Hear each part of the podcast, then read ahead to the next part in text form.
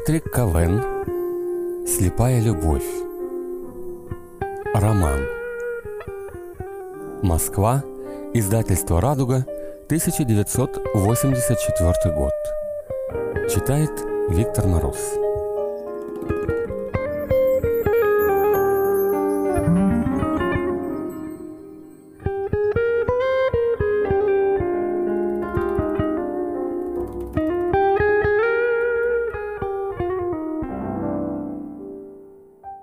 Эмиль.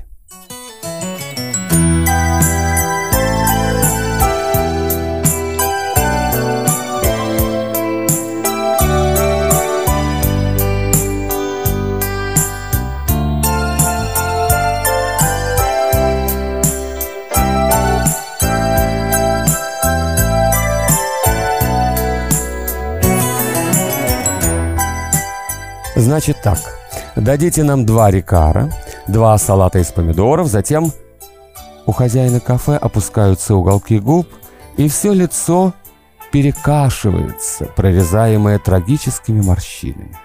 Сейчас он возвестит нам о смерти своей жены и четверых детей. Салата из помидоров уже нет. Лора играет вилкой. Не беда, я возьму дыню. Хозяин окончательно сражен. Дыни тоже уже нет. Смотрю карточку. Это страшный удар, но что поделаешь, подадите нам яйца мимоза. Сдавленный голос за гранью отчаяния шепчет. Их тоже уже нет. Лора смеется, а хозяин воздевает руки к небу. Но вы приехали слишком поздно, уже почти три. Я рассчитываю только на своих постояльцев. Если вы останетесь до вечера, я подам вам на ужин все, чего пожелаете. А что у вас еще осталось? Он немного успокаивается. Ну, сегодня у нас солянка, если хотите попробовать. Лора хохочет, и бедняга оборачивается к ней, удивленный ее хорошим настроением. «Я знаю, здесь это блюдо не принято, но что вы хотите, жена моя из Эльзаса, поэтому ничего не поделаешь. Пусть хоть 40 градусов тени, но среда — священный день, день солянки. Я за 17 лет уже привык, но понимаю, людям это странно». Я сжимаю локоть Лоры. «Берем солянку». Ладно, но если бы вы могли принести побыстрее рекар, было бы отлично. У меня во рту все пересохло. Принесу немедленно. Заметьте, что в известном смысле вам повезло. Такую солянку, как у нас, вам вряд ли доведется отведать. Там намешано все. Свинина особого засола, сосиски, вареная колбаса, сало, корейка. Ну, в общем, все. Точь в точь, как в Страсбурге. Вы бывали в Страсбурге? Мне тоже до смерти хочется пить, но он так мил, что трудно не поддержать разговора. Я был проездом, но город знаю плохо. Он задумывается на 10 секунд, потом продолжает. Заметьте, моя жена не из самого Страсбурга. Ее деревня чуть южнее. Мы познакомились с ней во время войны. Я был в оккупационных войсках в Сарлуи. А она содержала буфет для унтер-офицеров. Лора делает заход. «А Рикар у нее был?» Он машет обеими руками. И Рикар, и сухие вина, и мартини, и все, что душе угодно. В ту пору все было. Немцев снабжали по карточкам, а мы как сыр в масле катались. Вот уж точно, как сыр в масле. Так что, вы тогда не умирали от жажды? Он раскатисто хохочет. «О, нет! О, нет! Уж это-то нет! Можно сказать, от жажды не умирали. Вы бывали в Сарлуи?» «Нет», — говорит Лора твердо. «Никогда». Воспоминания навалились на него, и, не выдержав их тяжести, он присаживается к нам за столик. Жуткий город. Одни казармы, сколько хватает глаз, и местность плоская-плоская, точно ладонь. Он показывает руку ладонью вверх и делает жест, как будто намазывает ее воображаемым маслом. Я тогда был сержантом и, взобравшись на стул, прерываю его. «Выпейте с нами рекара. Я угощаю». «Очень мило с вашей стороны, но прошу извинить, я на сухом режиме. У меня начиналась язва, и врач категорически запретил спиртное. Сначала туго пришлось, но потом привык. Как говорят, труден первый шаг. Вы согласны?» Пытаюсь издать какие-то звуки, но язык прилип к небу. Лора с трудом проглатывает слюну. Не могу же я допустить, чтобы она так мучилась. На карточке значится «Постоялый двор Тевене». Очевидно, Тевене — это он. Послушайте, мсье Тевене, вы, наверное, хлопот бы не обобрались, если бы в вашем роскошном зале с выступающими наружу балками были найдены два трупа. Он искренне озадачен. Развиваю начатое наступление. Это непременно случится, если в течение ближайших десяти секунд вы не принесете нам выпить. Он складывает руки, как Микеланджеловская Богоматерь в снятии с креста. Господи! А я все болтаю и болтаю, пока вы томитесь жаждой. Жена часто упрекает меня за это. Эмиль, меня зовут Эмиль, Эмиль Тивене. «Эмиль», — говорит она, — «ты рта не закрываешь, а клиенты ждут». Ну, сами понимаете, мы ведь не скотина какая, в сущности. Что нужно клиенту? Клиенту нужно, чтобы его обслужили, не спорю, но ему нужно и человеческое тепло, дружеское слово, разговор.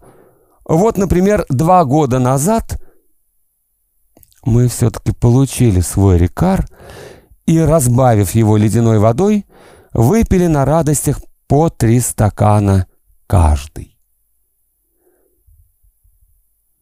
С солянкой он, впрочем, прошел отлично, придал ей своеобразный вкус.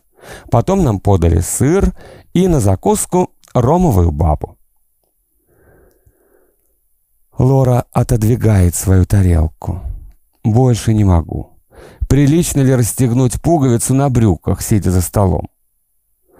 Вообще это запрещено строго-настрого, но я, будучи человеком свободомыслящим, даю тебе разрешение. Что касается меня самого, то я уже это сделал.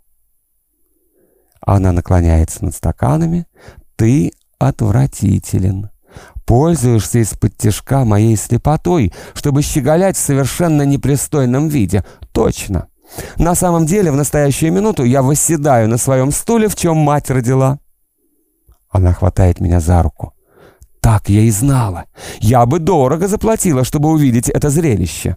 Угости меня кофе. Мсье Эмиль, два кофе. Эмиль появляется из недр кухни и нажимает рукоятки кофеварки.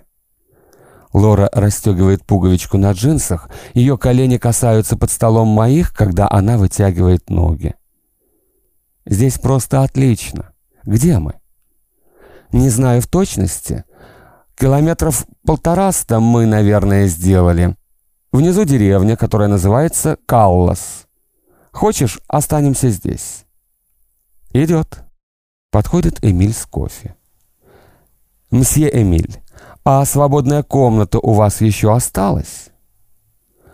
Он мотает головой и вытирает руки фартуком. Разве только в пристройке? В самом доме все занято.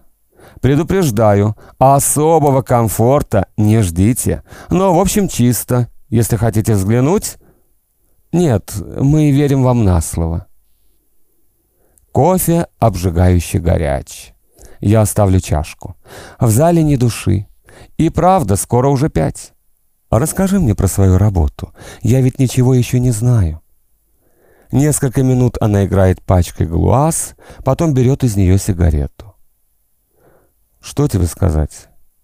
Заведение, где я служу, умеет обеспечить работой своих сотрудников, в каком бы состоянии они ни находились. Являешься в одно прекрасное утро полупарализованным, безногим или спятившим с ума, а они, тем не менее, умудряются выжать из тебя максимальную производительность труда. Я поняла, что с помощью диктофона магнитофона и всяких акустических штучек они сумели превратить меня в незаменимого работника, без которого рухнет вся эта контора. Вдобавок выяснилось, что у людей, когда они отвечают на вопросы, показатель искренности выше, если их задает слепая, чем если тесты проводит нормальный, зрячий психолог. Ты хочешь сказать, что слепой люди не врут? Ну, скажем, врут меньше. И правда, соврать слепой труднее. Сам не знаю почему, но это так. А какого рода вопросы ты задаешь? Разные. Моя специальность — взаимоотношения людей, работающих в коллективе. Ну как, впечатляюще, а? Она втягивает живот, застегивает ремень на джинсах и встает. Прогуляемся. Тропинка ведет вниз к селенью. Она довольно крута, и я прижимаю Лору к себе, обхватив рукой ее плечи. Два поворота, и мы в деревне. Замедляем шаг. Лора оживленно болтает, шагая под аркадами. Здесь свежо. Женщины поливают землю перед домами водой, и воздух напоен запахом влаги. Рассохшиеся лестницы карабкаются вверх под сводчатыми переходами, откуда открывается вид на горы. За нами плетется собака, тыкаясь мокрым носом в Лорину руку. Вероятно, здесь когда-то были укрепления. Сейчас вдоль обрушившихся стен натянуты веревки и сушатся простыни. Башня, которую вы видите справа от себя, была воздвигнута в 1446 году графом Юбером де Каллас, умершим во время крестовых походов от срамной болезни, подцепленной им у жены неверного. Высота башни 14 метров, и, как вы можете убедиться сами, она крайне безобразна. Сын Юбера Эдмон, 35-й представитель рода де Калос, преподнес ее в дар молодой девице, жившей по соседству, Андриане де Балье. Но та усмотрела в башне фаллический символ и, сочтя себя оскорбленной, послала четырех своих братьев наказать обидчика. Так началась война, которая на протяжении следующих столетий обогряла кровью эту землю. Продолжай. Лора подхватывает, не задумавшись ни на секунду. В эпоху французской революции на втором этаже башни был устроен лупанарий, и, как утверждают, призрак Юбера еще долго бродил по ночам между зубцами башни. Заброшенная в эпоху реставрации, она удостоилась посещения императора во время его победоносного возвращения с острова Эльбы. Любуясь ею, он прошептал «Вот что нужно было бы показать Жозефине». Реставрированная Виоле Ледюком, она по-прежнему сурово господствует над окружающим нас величественным пейзажем. В восторге я поднимаю ее, она вывертывается из моих рук — ты сногсшибательно. Если мы окажемся безработными, то наймемся в гиды и станем зарабатывать бешеные деньги. Можно сделать еще лучше. Ты будешь гидом, а я стану поджидать посетителей у выхода с плошкой и белой палкой. Хорошо бы ты еще играла на губной гармошке, тогда подают больше. Я научусь. Удовлетворенно вздыхаю. Приятно все же знать, что нам не грозит подохнуть с голоду. Улицы становятся пошире, мы выходим на площадь.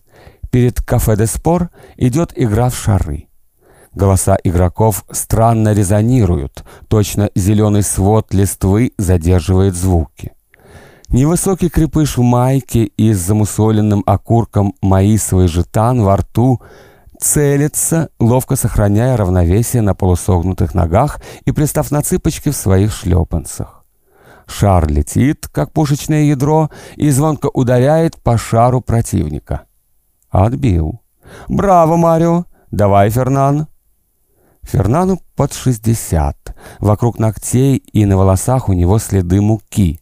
Оторвался от своей квашни, чтобы сыграть партию. Он раздумывает, пробует землю каблуком, взвешивает шар в руке, качает головой, смотрит в небо, чешет подмышкой шепчу Лоре. У этого научный подход. Он попадает в самую точку. Все кругом в нетерпении. «Ну, Фернан, ты в шары играешь или родить собираешься?» Фернан по-прежнему бесстрастен. Он раскачивается на каблуках. «Сейчас. Погодите минутку». Лора улыбается и отковыривает ногтем кору платана. Ствол под ней желтый, как масло. В детстве, говорит она, я ни за что не могла устоять от соблазна, обожала обдирать кору, и если удавалось отколупнуть большой кусок, у меня прямо слюнки текли.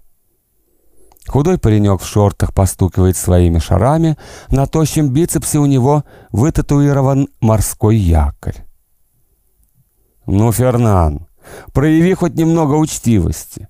Ты заставляешь ждать этих господ. Они приехали из Парижа, чтобы на тебя посмотреть, а ты тянешь, разыгрываешь из себя кинозвезду. Это невежливо». Фернан неколебим. Шар поднимается вверх, щекочет листок на нижней ветви и накрывает шарик цели. Худой паренек дрожит от нетерпения. «Во даешь! Сильнее тебя никого нет! Ну, Марио, открывай огонь!» Марио подходит, сразу видно человека, работающего с гантелями. Дельтовидные мышцы играют под майкой. В руках у Лоры кусок коры, она растирает его между пальцами. «Приглашаю тебя в кафе «Де Спор», тут, рядом, напротив». Зной медленно спадает. Это час, когда все цвета становятся интенсивнее, небо над нами как синька, а горы, точно схваченные на бегу, увязли в желтом летнем великолепии. Ты этого не видишь, Лора.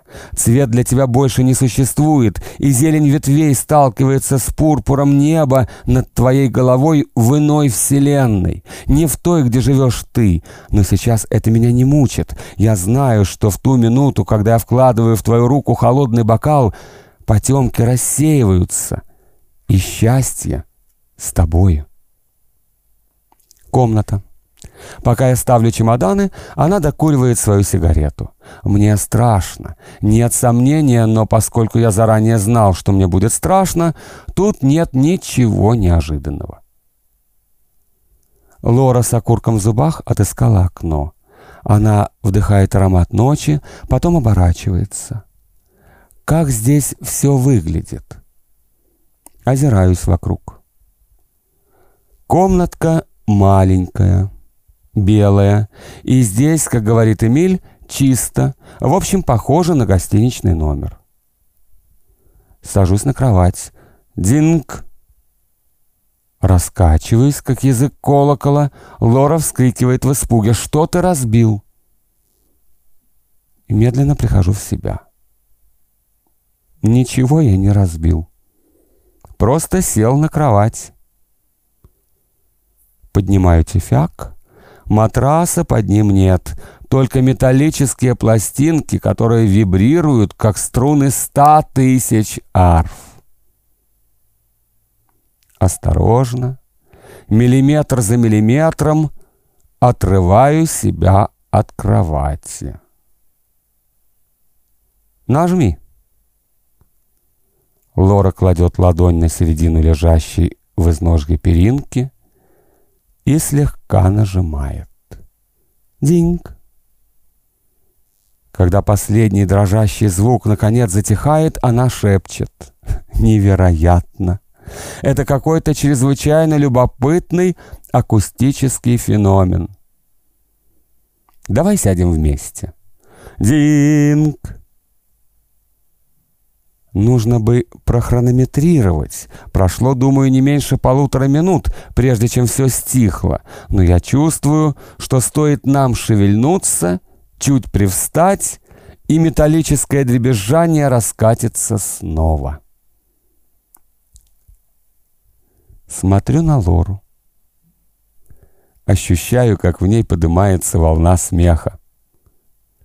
«Это комната для новобрачных», — говорю я. Когда в деревне слышат зинг, жители спешат сюда с факелами, чтобы поздравить молодоженов. Она вдруг встает и с размаху плюхается на кровать. Я взвиваюсь вверх, как пружина, в каждом ухе у меня по лесопилке. Лора корчится от смеха, и я никак не могу разобрать, что она бормочет. Она утирает слезы, а я собираюсь уже перенести тюфяк на пол, когда в замке вдруг поворачивается ключ. Звук голосов так близок, что я спрашиваю себя — Уж не к нам ли вошли эти незримые, но шумные существа? «Александр, не волочи ноги и отправляйся чистить зубы».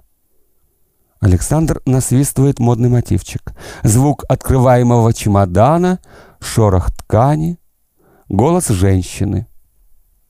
«Ты не забыл свои капли на столе?» Голос мужчины. «А, черт возьми, забыл, вот дерьмо!» Голос женщины.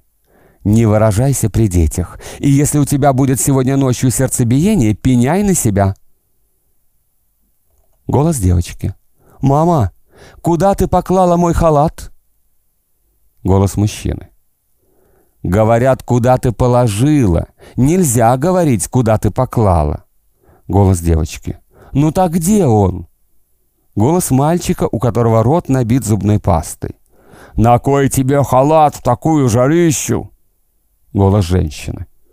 «Александр, оставь в покое сестру. Чисти зубы». Слышно, как двигается зубная щетка, течет вода, шуршит одежда. Слышно даже дыхание.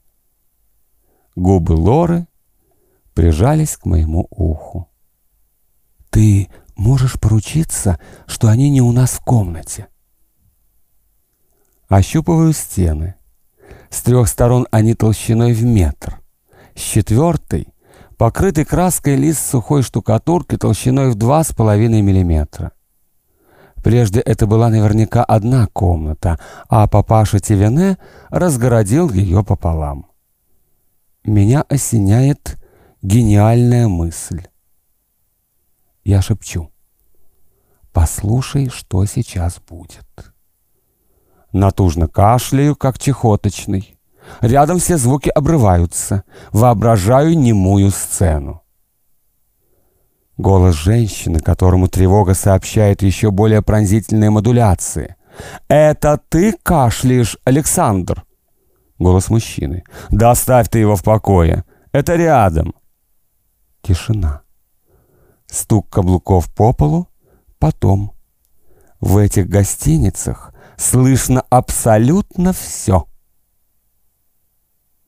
Лора отступает и садится на кровать, вызывая оглушительный ляск терзаемых пружин. Слышим стон ужаса, потом «Не бойся, Анриет, это скрипит кровать».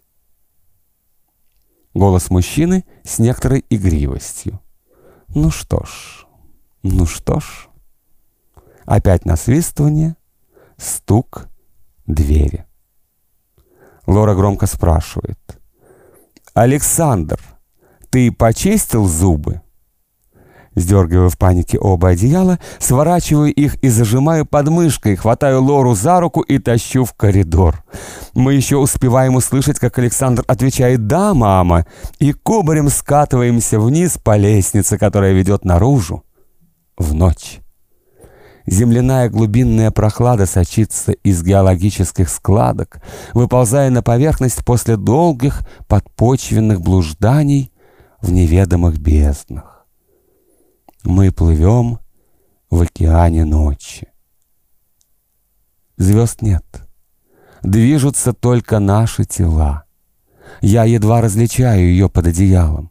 Мышцы под моими пальцами твердые и округлые, и соленая влага, которую ощущают мои губы, касаясь ее виска, — это слезы. Они текут без устали, равномерно. «Лора, что с тобой?» Голос ее дрожит. «Не знаю. Я, наверное, никогда уже не смогу». Я вытягиваюсь рядом с ней, разомкнув объятия. Ты не хочешь? Она вдруг садится. Спина у нее гладкая и чистая, точно шелковая. Хочу. Очень. Но я не знаю, что со мной творится. Я закутал ее в одеяло, и мы долго лежали, не двигаясь, не разговаривая. Выкурили по последней сигарете, и когда первое послание солнца проскользнуло под дверью ночи, Лора тихонько повернулась ко мне. Я по сей день помню ее улыбку и музыку ее голоса в эту минуту. Голоса женщины, которая, преодолев тьму и страх, одержала победу в нелегкой битве, где никто не мог прийти ей на помощь. Жак,